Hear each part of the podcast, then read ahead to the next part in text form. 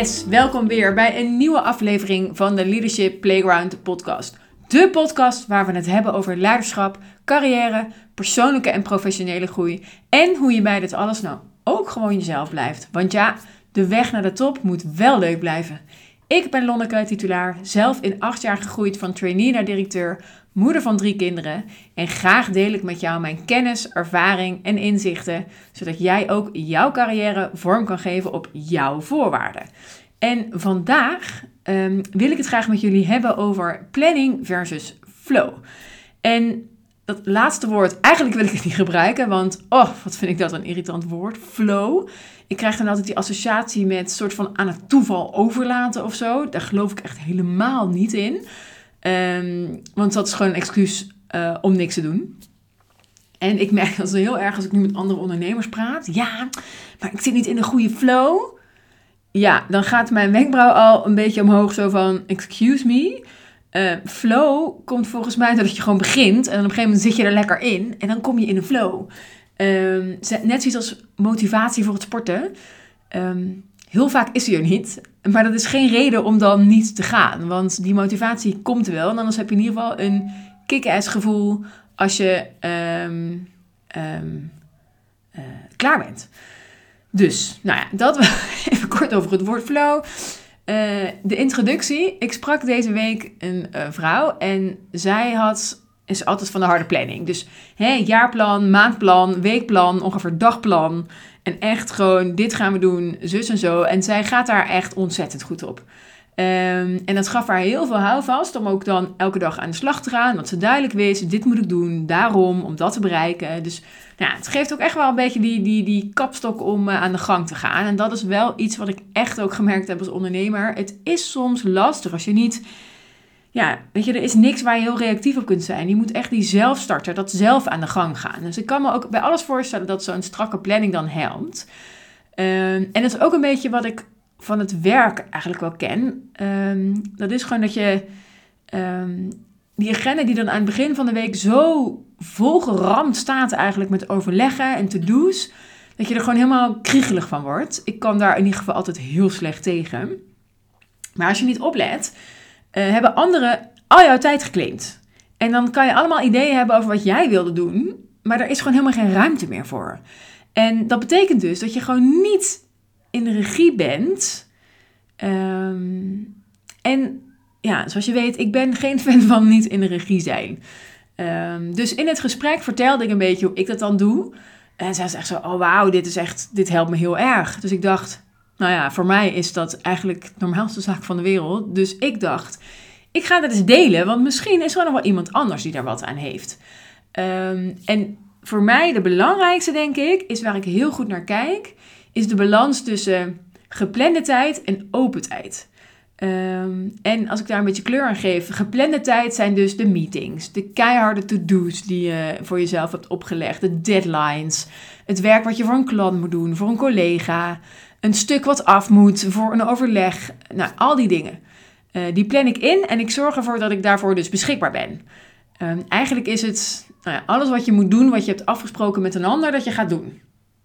En vergis je niet, want als je niet oppast, is dat dus meer dan 100% van je tijd. Dan, want we kennen ook allemaal van die weken waarin je dus meer uren draait dan je eigenlijk bedacht had om te doen.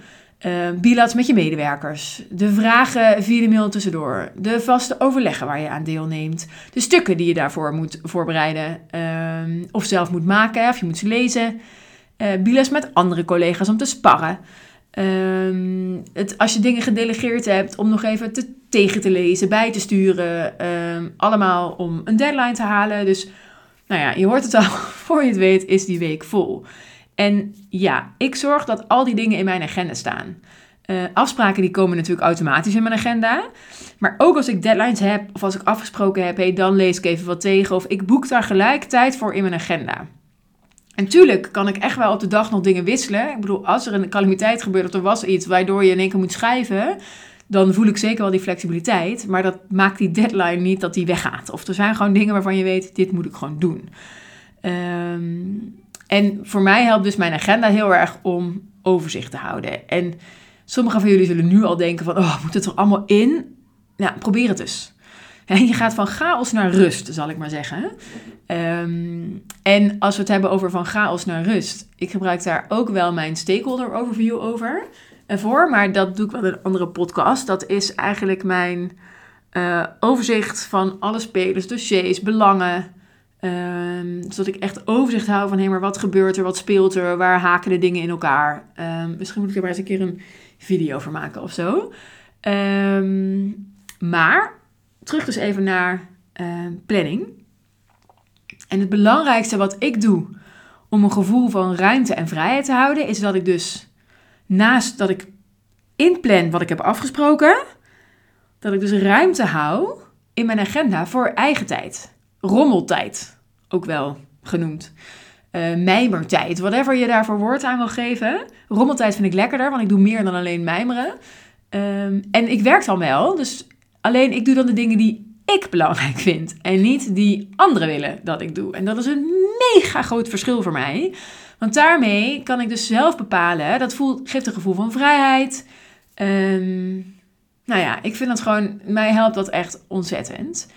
Um, en hoeveel per periode nodig is, dat wisselt.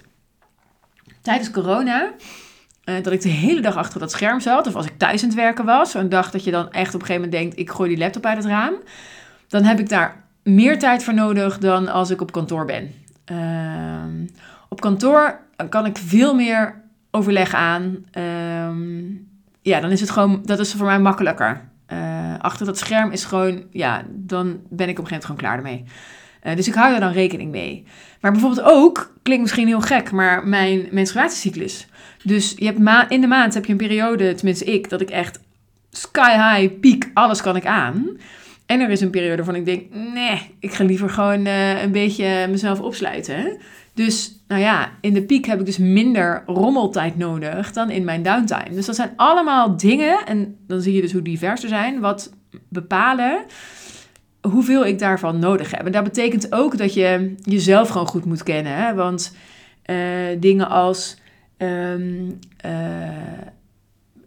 hè, wat, hoe zit jij goed in je. Wanneer ben je het meest productief? Of hoe, wanneer kan jij het beste je focus vasthouden? Um, wat heb ik nodig om productief te zijn? Dus hoeveel rust? Um, nou ja, allemaal dat soort vragen. Bijvoorbeeld als ik naar mezelf kijk, ik weet dat ik in de ochtend heel makkelijk kan focussen. in de middag is dat wat minder. En als ik dat weet, dan kan je dus ook weer je taken. Dus ik doe vaak in de ochtend echt de, de focusactiviteiten. Eh, en afspraken en dus mijn rommeltijd, die probeer ik meer in de middag te doen. En op kantoor was natuurlijk de hele dag die afspraken. Maar dan als ik echt een stuk af moest hebben, dan kon je mij beter in de ochtend een half uur geven. Dan was het af, waar ik in de avond of in de middag rustig drie uur over kon doen. Dat is, zo extreem is dat verschil bij mij. En leer jezelf kennen, want hoe meer je dat, beter dat van jezelf weet, hoe meer je daar natuurlijk gewoon gebruik van kan maken. Um, en als je dan denkt, ja, maar dat klinkt wel allemaal makkelijk. Ja, het is ook makkelijk. Je bent zelf in de regie van jouw agenda. Je kunt die tijd gewoon blokken. Dat je zegt van ik heb dat nodig. En dan privé zetten. Dat is prima. En nee, dan ben je niet aan het spijbelen. Uh, het zorgt ervoor dat jij op je productiefst blijft. Um, ik vind het ook wel zelf heel erg het balanceren van aan de ene kant dat, dat mannelijke, dat rigide, dat doen, dat, dat harde. En ook het, het, het fluïde, de chaos van het vrouwelijke. Dat je ook de tijd hebt om even bij jezelf te komen, met afstand kijken. Dat je gewoon vanuit een andere behoefte kan voelen van... hé, hey, wat is er nodig? En daar dus dat ook doen. Um, bij mij bijvoorbeeld, toen ik directeur was, had ik grotendeels overleggen. En ik kan heel efficiënt werken, dus veel mail had ik al. Dan van half negen tot negen had ik vaak even in mijn mail. Dan kon ik al heel veel wegwerken. Nou, dan begonnen die overleggen om negen uur. Um, ja, en dan had ik sommige periodes dus echt tijd nodig om die overleggen ook voor te bereiden. Dus leestijd, die maaktijd, die plande ik ook in. Uh, ik had altijd een uur um, dat ik beschikbaar was voor vragen. Als ik op kantoor was voor medewerkers, of dat collega's langsliepen. Of dus dat je echt een uur per dag. Uh, en dit kon echt niet altijd, maar dat, dat, meestal lukte dat wel om een uur gewoon op de vloer bij de mensen. Dus al ging het over het huis wat iemand aan het bouwen was, of over wat er in het weekend gebeurd was, maar het kon ook even een werkvraag. Kon alles zijn, maar dat je er dus bent, dat je dus beschikbaar bent. Um, en dat heeft mij dus ook als leidinggevende heel erg geholpen om dat uur te hebben. Uh, want omdat je er bent, haal je van alles weg. Weet je, het voorkomt veel mail, het haalt reis weg. Um, Nou ja, en als ik echt druk was en mensen kwamen naar me toe van Lonneke, heb je even? Dan zei ik altijd, ja, loop maar even mee naar het volgende overleg. Um, Pogel kende nogal wat trappen in het gebouw en wat gangen. Nou, en dan kon je dus eventjes uh, uh, overleggen. Dus je kan daar ook nog wel gewoon creatief in zijn in wanneer je dingen doet. Um, maar die rommeltijd. Uh, ik had dus minimaal één keer in de week een blok van twee uur. Ook echt achter elkaar. En als het kon, elke dag een half uur, liefst een uur. Zeker op die thuiswerkdagen, dus die schermdagen.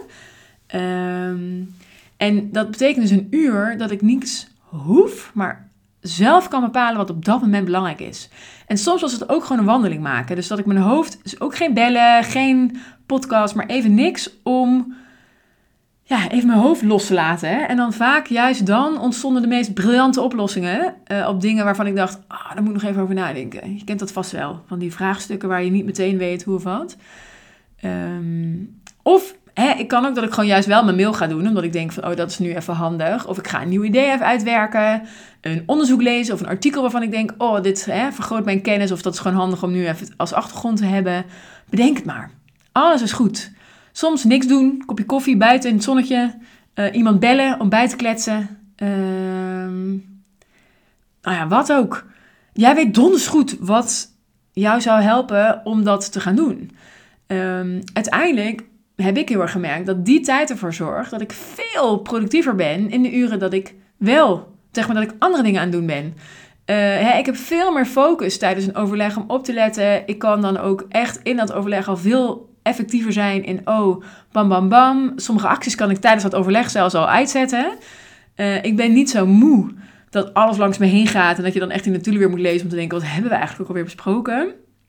Ik merk dus ook dat mijn geheugen veel beter werkt. Dus ik onthoud veel beter weer. Uh, dat is echt iets waar ik wel op vertrouwde. Dus dat was heel fijn. Um, en als ik met bila's, met medewerkers had... Ja, dan heb je ook echt de aandacht voor diegene. In plaats van dat je ondertussen nog zit na te denken over een ander issue. Of dat je stiekem op je WhatsApp nog allemaal uh, berichten aan het uh, beantwoorden bent. Dus um, ik merk dat het mij heel erg helpt dat iedereen gewoon de aandacht geeft die het verdient. Uh, dat ik de inhoud de aandacht geef die het verdient. En nou, ik, dat ik ook s'nachts dus niet meer wakker hoef te liggen van allerlei dingen, van de adrenaline. Omdat het gewoon veel beter gebalanceerd is. Um, het zorgde er ook voor dat ik niet elke avond hoefde te werken. Uh, omdat ik makkelijker overzicht hou. En eigenlijk is dat dus nu nog steeds zo. Dat ik aan de ene kant heel duidelijk vanuit mijn planning weet... bam, dit doe ik aan sales, dit doe ik aan dat, socials, uh, afspraken, coachingsafspraken natuurlijk... Um, en aan de andere kant dus die tijd om niet ongepland ook dingen. Omdat ik denk van, oh, ik wil even dat op dat uh, idee even broeden. Of ik wil daar nog even wat uh, uh, aandacht aan besteden. Dus ook die balans, ook nu hou ik hem er gewoon heel makkelijk in. De volgende dag, ik moet ook nog mijn eigen stukken maken. En ja, ik hoor heel veel ehm, vrouwen hoor ik hier over. Die dat ook echt ingewikkeld vinden. Zeker als je er ook nog een gezin naast een manager hebt. En nog allerlei andere dingen. Alleen ik weet ook dat is niet houdbaar. Volgens mij is dat gewoon de route naar overspannen of burn-out.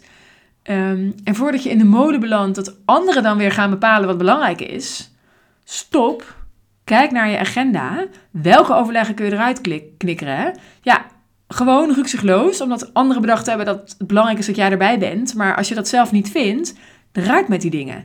Wat kun je delegeren? Waar kan je gewoon nee tegen zeggen? En ja, jouw medewerkers hebben het ook druk. Uh, en ja, ze zullen vast liever een manager hebben, bladibla, om welke reden dan ook. Maar jouw tijd is kostbaar. En er is maar één iemand die die tijd kan bewaken, dat ben jij. Of als je een hele goede secretaresse hebt, werkt dat ook. Maar dan nog zul je af en toe moeten bijsturen. Uh, dus pak die regie, pak die verantwoordelijkheid. Verschuil je niet achter druk, druk, druk. Want dan doe je alles half en dan komt er gewoon echt niks fatsoenlijks uit te klauwen. Um, dus welk overleg staat erin? Welk to-do staat erin? Waar kon je geen nee tegen zeggen? Waarom, uh, waar heeft je collega zo graag dat jij iets doet? Want dat doe je altijd zo goed. Of heb je je weer ja gezegd omdat je collega ziek is, terwijl je er eigenlijk helemaal geen tijd voor hebt? Dus wat ga je morgen vriendelijk teruggeven? Uh, ja, jongens, als ik op dreef ben, dan krijg je hem ook. Um, ik weet zeker als ik jullie agenda zou bekijken, dat ik waarschijnlijk gewoon 10 uur per week hup eruit kan donderen voor je. Um, ook als je parttime werkt. no worries. Um, en tuurlijk, Tuurlijk zijn er weken dat het gewoon even niet anders is. Dat er crisis is. Uh, en dat je al je tijd, zelfs je privé-tijd, gewoon even ondergeschikt is. Hè? Als directeur veiligheid weet ik dat. Ik heb ze ook gehad. Maar hoeveel weken is het nou echt per jaar? Vier? Nou, misschien in een operationele functie 6. Anders dan heb je het gewoon niet goed geregeld. Want in een operatie wisselt het altijd. En dan heb je piekweken, maar als het goed is heb je dan ook weer dalweken. Dus die balans moet dan gewoon aanwezig zijn. Ehm, en iedereen die dan denkt, ja, maar ja, Lon, als ik dat ga doen, dan hè, ik moet toch hard werken voor mijn volgende promotie. Stuur me alsjeblieft een DM, want dat is natuurlijk gewoon bullshit. Ehm, weet je nog, hè, in acht jaar van trainee naar directeur, ook drie kinderen, geen burn-out, dus trust me. Ehm, dan was me dat ook niet gelukt als ik deze manier niet had kunnen werken. En dat is een beetje ook die, ja, ik noem het maar de boomercultuur van hard werken. Um, want heel eerlijk, heel veel uren betekent niet dat je hard werkt. Het betekent niet dat je productief bent. Het betekent niet dat je de juiste dingen aan het doen bent. Het betekent niet dat je maximaal aan het bijdragen bent. Uh, niemand wordt er gelukkig van. Je wordt er ook niet succesvol van. Um, laatst sprak ik iemand van een beetje dat ouderwetse gedachte dat je langer moet blijven dan je baas.